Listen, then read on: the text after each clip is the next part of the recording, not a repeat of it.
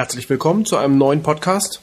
Mein Name ist Patrick Walicek und in dieser Episode des Luxamed frequenzspezifischen Podcasts möchte ich über das Thema Lymphe, Lymphdrainage, Schwellung und so weiter sprechen und wie hier zum Beispiel auch im Bereich äh, postoperativer Anwendungen die Mikrostromtherapie mit dem Luxamed vielleicht erfolgreich sein kann und wie man sie einsetzen kann. Viel Spaß mit dieser Episode.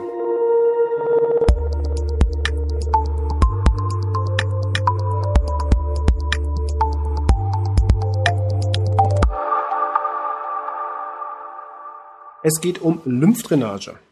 Es geht um die Behandlung von Schwellungen, von Ödemen, von ja, alle gearteten äh, Möglichkeiten hier das Drainagevolumen bei verletztem oder auch natürlich postoperativen Gewebe zu reduzieren.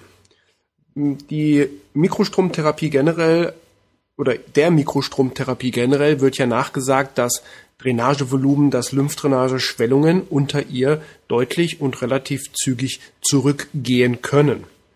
Auch bereits in den frühen Anfängen der Mikrostromtherapie in Deutschland, wie beispielsweise mit dem Klinikmaster oder Vitalmaster, wurde dies ja regelmäßig eingesetzt, da speziell die B-Kanäle dieser Geräte ja hierfür auch prädestiniert waren, eben um im Verlauf der Lymphbahn die natürliche Lymphperistaltik über die spezifische Frequenz, die dort hineingegeben wird, über die entsprechende Polarität, die hier gewählt wird und natürlich auch die Stromstärke, hier das Verhalten der Lymphperistaltik zu unterstützen und zu verbessern.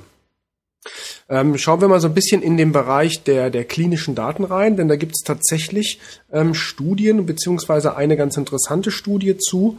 Ähm, die wurde durchgeführt im Jahr 2000 2006, beziehungsweise wurde 2006 publiziert ähm, von El Hosseini. Der hat hier untersucht Patienten postoperativ nach einer Knietotalendoprothese. Und eben diese Studie zeigte relativ deutlich, also es ging um verschiedene Effekte, einmal auf die VAS bezogen, also die visuelle Analogskala, ähm, auf die ähm, auf die Dosis von äh, Tramadol, also von dem Schmerzmittel, das die Patienten bekommen, ob es dort äh, rückläufig ist unter eben der Mikrostromtherapie und so weiter und so fort.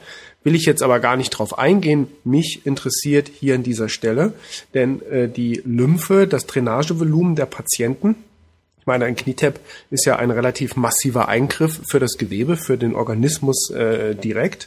Und der hat das hier untersucht mit doch ähm, super Ergebnissen. Also zusammengefasst ähm, schreibt er, dass sich das Drainagevolumen im Schnitt um 243,5 Milliliter, also von der Therapiegruppe im Vergleich zur ähm, zur Kontrollgruppe und deutlich unterschieden hat. Und das ist statistisch ausgewertet, also eine statistische Signifikanz der Wirkung auf das Drainagevolumen.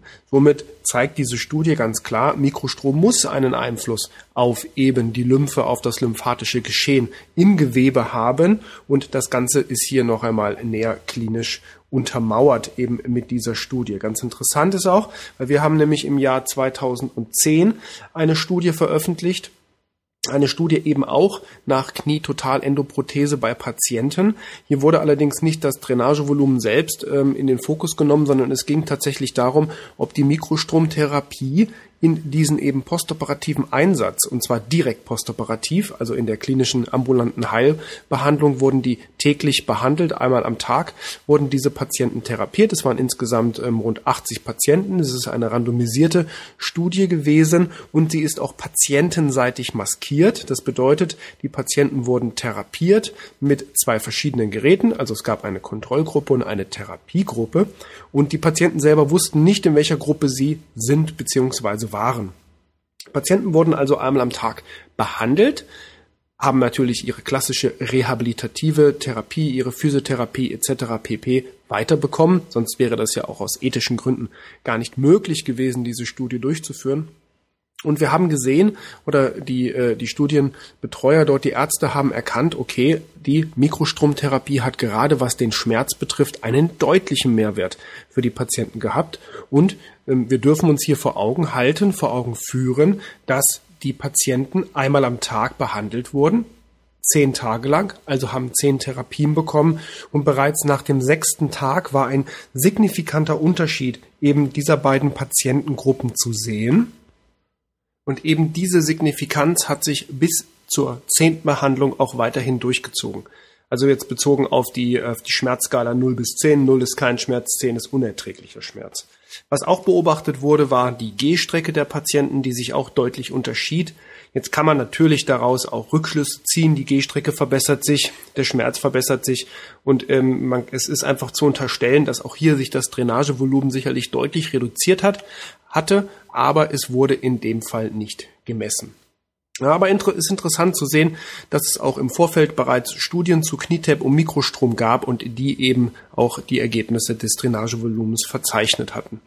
Was wir natürlich machen und haben, sind natürlich Aufzeichnungen über stetige klinische Berichte und zwar im Rahmen eines einer PMCF-Studie, also einer Post-Market Clinical Follow-up Study, wie es heißt. Das bedeutet, dass wir ähm, einmal auch natürlich gesetzlich, regulatorisch dazu verpflichtet sind, auch nachdem die Geräte in Verkehr gebracht sind, weiter zu überprüfen, ob die Indikationen stimmen, ob es Verbesserungspotenziale gibt, etc. pp.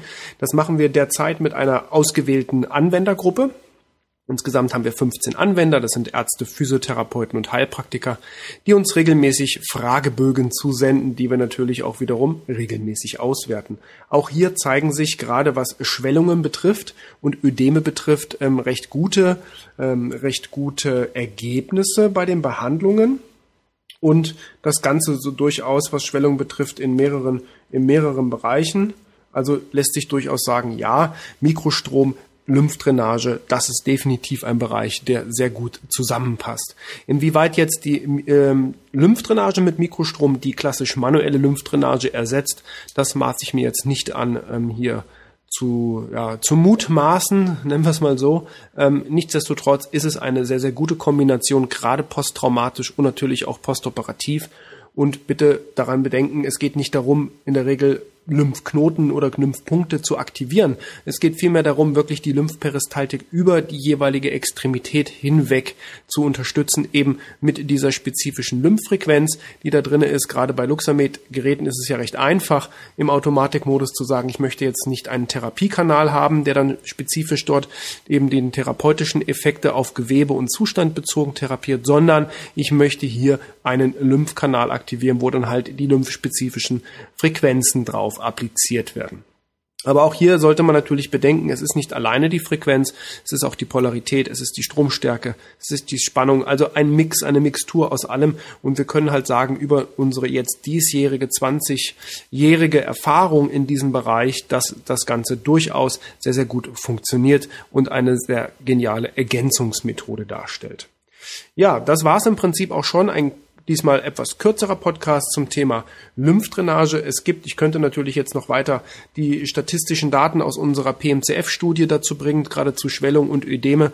Aber ich glaube, das würde jetzt an dieser Stelle auch ein bisschen zu weit führen. Ist ja vielleicht auch ein bisschen langweilig, sich nur statistische Daten anzuhören. Ähm, in den nächsten Folgen werden wir sicherlich auch noch gezielter auf Indikationen zu sprechen kommen. Wir werden gezielter auf Programmwahl, gezielter natürlich auch auf die Elektrodenanlage hin zu sprechen kommen. Soweit sich das natürlich auch über einen Podcast realisieren lässt, weil wir ja hier nur das auditive Medium haben, um Ihnen dort die Informationen nahezubringen. Mal schauen, vielleicht machen wir auch im Facebook, YouTube oder was auch immer live drauf draus und stellen dann die Tonspur entsprechend als Podcast bereit. Aber das wird sich sehr bald entscheiden. Sie haben bestimmt gemerkt, wir haben derzeit einen wöchentlichen Rhythmus in unserem Podcast und ich selbst bin auch sehr bestrebt, eben diesen Rhythmus beizubehalten. Ich glaube, das kommt ganz gut. Die Feedbacks zeigen mir, dass ich da auf dem richtigen Weg bin, dass wir da auf dem richtigen Weg sind und wir hoffen, dass wir natürlich Ihnen auch wieder in der nächsten Woche eine spannende, eine neue Episode des Luxamed frequenzspezifischen Podcasts zur Verfügung stellen können. Weitere Informationen und Shownotes finden Sie einmal, wenn Sie ein bisschen runterschauen, sicherlich in den Informationen Informationen zu Ihrem Podcast, aber natürlich auch immer und alles auf https www.luxamed, Luxamed bitte mit Doppel X und ein Wort, luxamed.de. Dann bedanke ich mich bei Ihnen fürs Zuhören, fürs Einschalten, wo auch immer Sie uns hören, iTunes, Podcasts, Spotify, wo auch immer. Ähm, wenn es geht, geben Sie uns einen Daumen hoch, abonnieren Sie unseren Podcast, damit Sie gleich auch informiert werden, wenn nächste Woche die neue Folge rauskommt. Super wichtig, super spannend und hilft uns auch weiter und äh, unseren Podcast zu verbessern. Anregungen, Kritik, etc. einfach per E-Mail, wie gesagt, über die Website www.luxamed.de. Vielen Dank, ich wünsche Ihnen alles Gute und bis nächste Woche.